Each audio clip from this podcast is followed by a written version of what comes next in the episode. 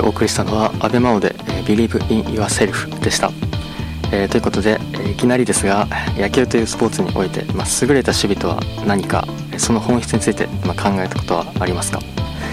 プロ野球では11月14日に各リーグのポジションごとの守備の名手を表彰する第51回三井ゴールデングラブ賞の受賞者が今年も発表されましたが、その選考結果について横浜 DeNA ベイスターズの内野手であるネフタリソト選手が自身のインスタグラムにて、ファンの皆さん教えてほしい、ゴールデングラブはどうやって選びますかと日本語で綴ったストーリーを投稿するなど、選考の基準に不満を抱いているとして話題となりました。というのも、今シーズンのソト選手はセ・リーグの一塁手の資格者で、UZR という、同じポジションのリーグ平均選手と比べどれだけ失点を防いだかを表す守備指標で、12球団1位となる 9.5 を記録するなど、指標上では、今シーズン一塁手として、最も優れた守備力を発揮していた選手でありながらも、実際に一塁手部門で選出されたのは UZR が 1.5 で全体4位だった巨人の中田翔選手でした。これに対してソト選手は投稿したストーリー上で、この UZR を含む守備指標をアップし、自身が受賞するべきだと、その選考の基準に疑問を呈していました。ゴールデングラブ賞という選考方法、ゴールデングラブ賞の選考方法というのは、新聞社、通信社、テレビ局、ラジオ局のプロ野球担当記者として5年以上にわたり現場で取材している記者の投票によって決まりますが、今回のソト選手のように選手の守備力を評価する上で、従来の失策数や守備機会だけでなく、先ほども挙げた UZR などセイバーメトリクスにある守備指標は、アメリカを追うように近年日本でも認知普及がされ始め、明確な数値で選手の守備力を比較できるようになったことで、ファンの間でもゴールデングラブ賞の結果をめぐっては、毎年この時期になると UZR で比較した場合に、それにふさわしくない選手が受賞すると、過去の実績や打撃成績、記者の印象によって決まっているなどの批判や意見が散見されます。実際に今年のゴールデングラブ賞の受賞者とポジション別の UZR 最上位者を比較してみても、セ・リーグでは9選手中5選手、パ・リーグでは9選手中4選手が異なる結果になっていました。しかしゴールデングラブ賞は最優秀 UZR 賞ではありません。そもそも野球における優れた守備とは何なのか、その定義や認識が議論される中で曖昧なことに問題があるように思います。そもそもソト選手が不満を示していましたが、このゴールデングラブ賞の選考基準とは何なのでしょうか。公式のホームページによれば、卓越した守備によりチームに貢献し、プロの技術を発揮したプレーを基準として選出された守備のベストナインを表彰するものと、記載されていますが、このように選考基準が卓越した守備だったり、プロの技術を発揮したプレーなど、ちょっと抽象的で、具体的に明記されていないことが、記者によって定義が異なる要因となり、過去の実績や守備の華やかさなどの印象が先行しているように映ります。ここで考えたいのが、守備がうまいとは何を指すのかという定義の問題です。一般的に守備がうまいと聞いてイメージされるのは、グラブ扱いのうまさだったり、スローイングの素早さだったり、送球の正確さや、肩の強さなどと思いますが、確かにいずれも守備の名手にとっては欠かせない技術です。記者の中にも選考基準にある卓越した守備でチームに貢献しという部分を、守備の華やかさにおいて卓越していると捉えている人もいると思います。しかし根本的に守備の目的というのは、より多くのアウトを奪って失点を減らすことであって、そうした守備の技術や華やかさだけで評価するということは、打撃で言うなら、打率は1割以下だけどスイングが美しいから優秀な打者だと評価しているのと同じで、守備におけるそれらの技術は目的を果たす上での方法論に過ぎません。守備というのは従来の指標としては、失策数や捕殺数、守備率のみで、これらでは最も重要な要素である守備範囲を測れないため、打撃と比べても客観的な評価が難しいんですが、その守備範囲を考慮して本質的な意味で守備の上手い選手を明確にしてくれているのが UZR です。UZR について、算出方法だったり日本の数値の信憑性など詳しい話はちょっと時間がある時に話したいので、割愛しますが、明確な基準がない、記者の主観で決まるゴールデングラブ賞なので、そうした選手が受賞にふさわしいというのなら、完全に否定はできませんが、本来選手の守備力を評価する上で、華麗かどうかは関係ないということを、記者の方々がどれだけ理解しているかは、投票されている選手を見ても疑問が残ります。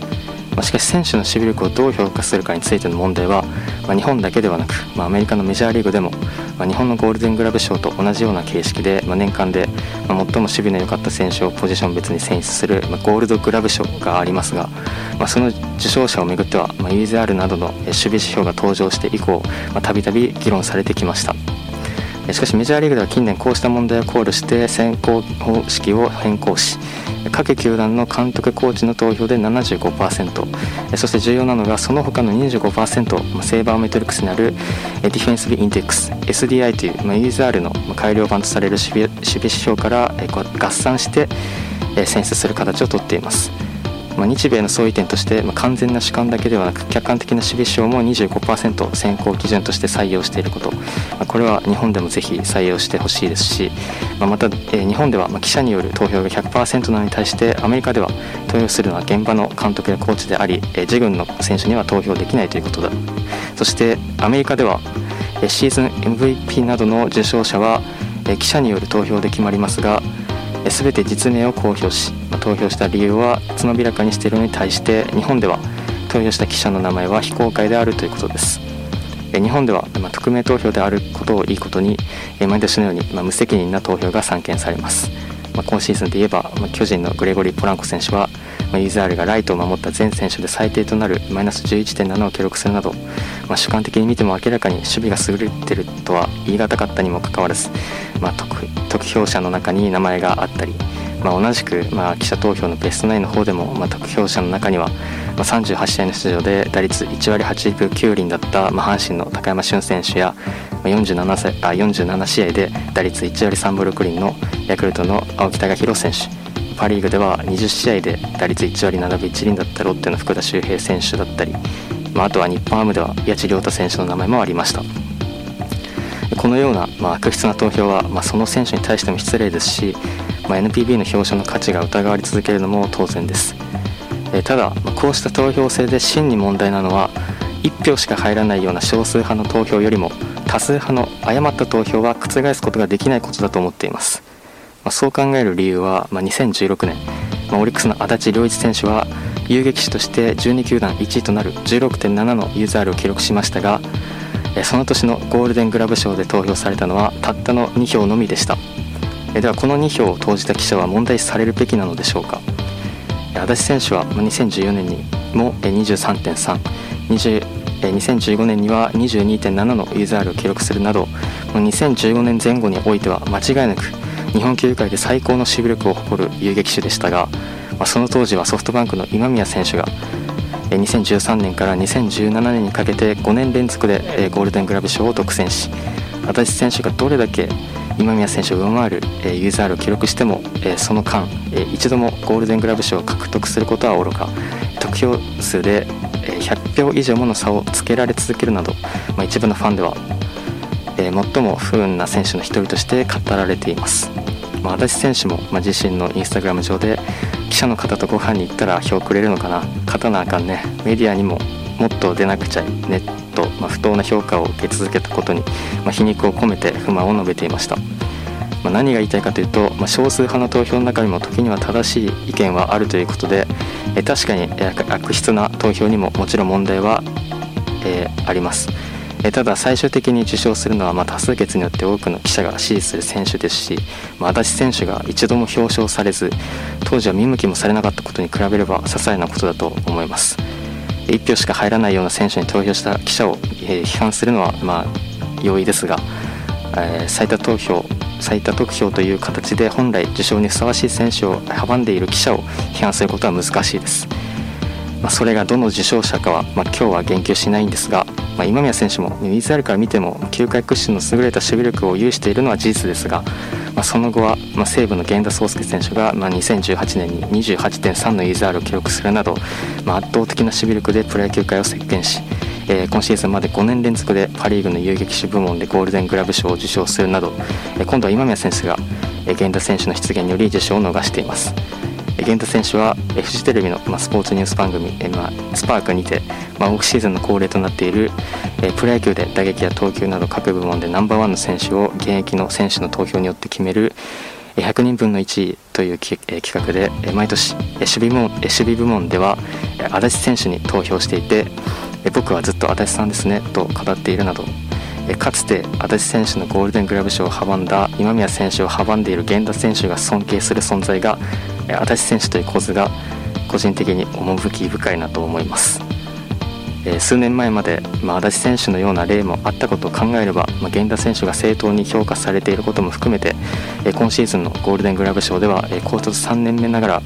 それぞれのポジションでリーグ最高のUZRを記録したヤクルトの長岡選手だったり、中日の岡林選手が選出されたというのは、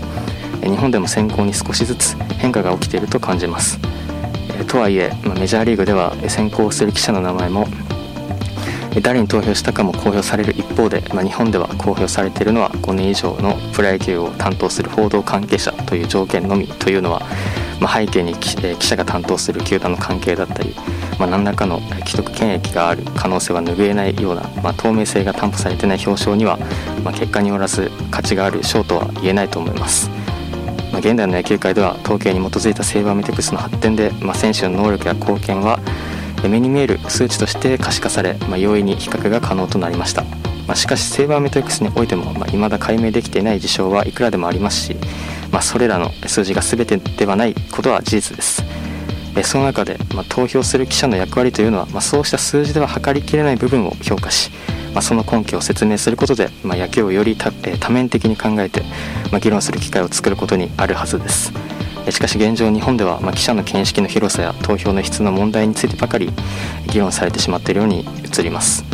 個人的にはゴールデングラブ賞を UZR で決めるのなら、同じく記者投票で決まる新人王やベストナイン、シーズン MVP も勝利貢献度指標の王で決めるのかという話にもなりますし、それらのような主観的な評価の表彰があっても構わないとは思っていますが、使える指標が増えた以上は、それと異なる評価をする際は、その理由を示すべきで、そうした意味でも投票する記者の名前は公開するべきだと考えます。メジャーリーグでは選考に主観が含まれるゴールドグラブ賞とは別に、2012年からセイバーメトリックスの各データをもとにした、客観的でより純粋な守備貢献度の高かった選手を表彰する、最優秀守備選手賞というのも制定しています。アメリカのようにこうした主観的な評価だけではなく、客観的な評価も尊重する表彰や選考を取り入れる動きが今後日本の NPB でも生まれ、より厳格に健全なものとして、さらに価値のあるものになることを望んでいます。